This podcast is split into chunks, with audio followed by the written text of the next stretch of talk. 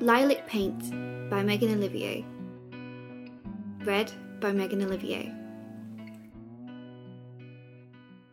She was never real to you.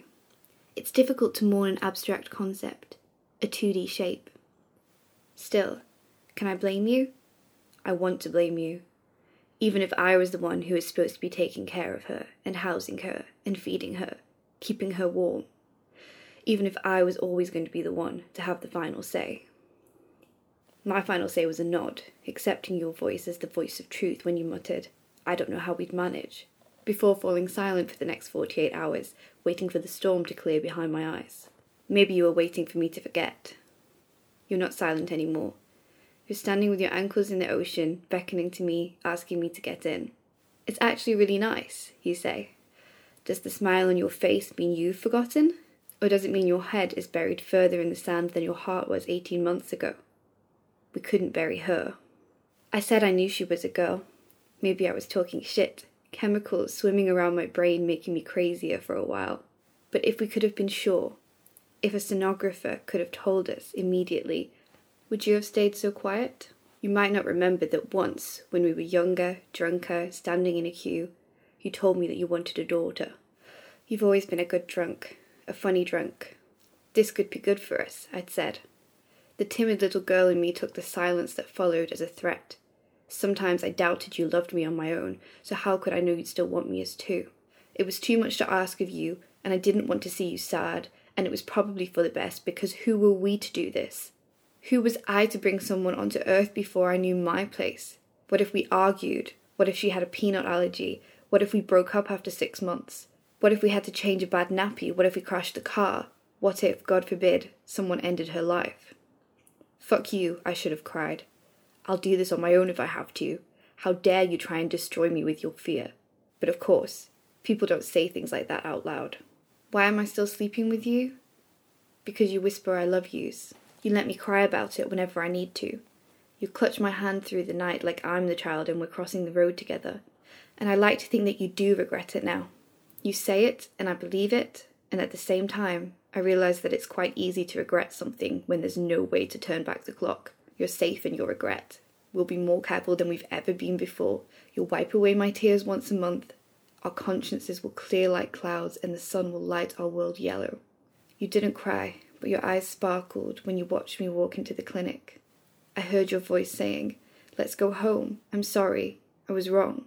But that was just my own fantasy, rolling over and over in my head until it was done and I couldn't go back.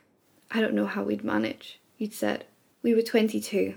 You'd have been 23 by the time she was lying against your bare chest. Two months after we walked out of that clinic, you got a job offer. You were so happy, and your mum kissed you on the lips and called your grandparents. An actual real life graduate job for a graduate. Who would have thought it?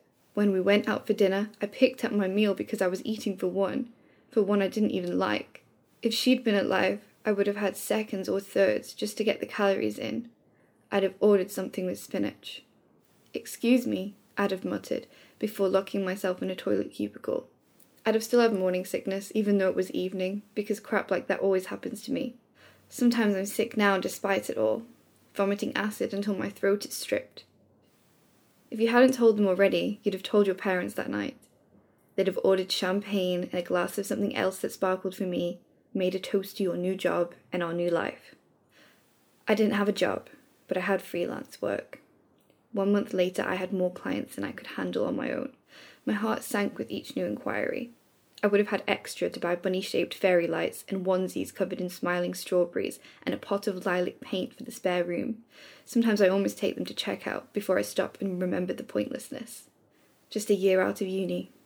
At least we were out of uni. We were seven years older than 16. Did you stop and think about that? I'm not making this up, I promise. We're adults. Adults who might have chosen this fate just four short years from now. You said, I thought maybe soon. Not yet. There's so much I want to do. As if the moment that tiny person took her first breath, you'd take your last. As if we do anything together these days. I can't even remember the last time I was drunk. I can't remember the last time we went to a concert or travelled somewhere that took more than two hours in the car or went to the fucking gym or even danced in the kitchen. And I can't remember the last time I felt like my love for you was clean before the bitterness started building like plaque.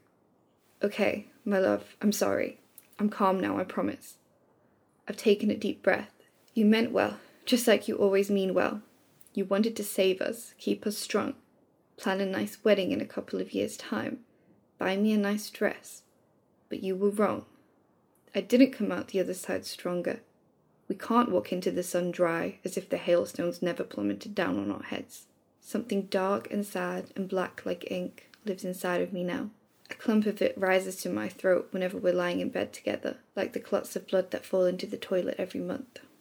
When it doesn't involve me, I'm pro choice. When I'm scribbling an essay, I fight for the other side. And now I don't long for a clump of cells, even if they were my cells threaded together with the cells of you. Instead, I hold on to that one potential future we've poisoned with pills. I know all of the dates. Thirty years from the day I was due to hear her first cry, I'll remember. There are few decisions you make in a lifetime that have a massive, irreversible impact on your life and the lives of those around you. There was a person, a woman who had a high probability of coming into being, and I took myself and your silence and put a stop to it, scribbled her out in thick red permanent marker. You said, It could have been a miscarriage. The statistics are high for the first few months. You can't predict what would have happened. Why imagine the most perfect outcome and torture yourself? See, I never have to worry.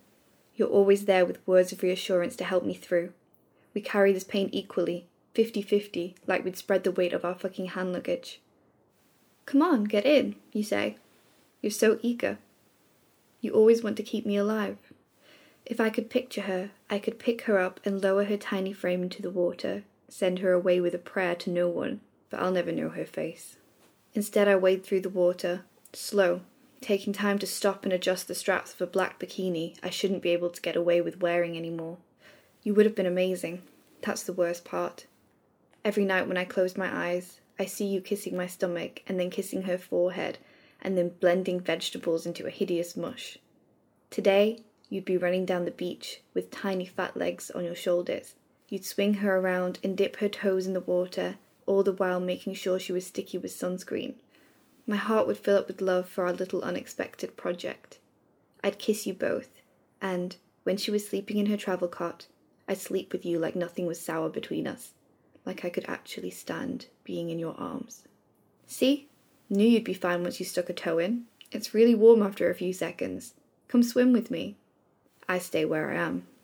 I stay in the shallows. I lie back and let the waves rock my body, back and forth, back and forth. My ears are filled with salt water. I'm sorry, my love. I can't hear you anymore. Not properly. Your voice is a muffled vibration. I am submerged and I am safe. I am somewhere you are not.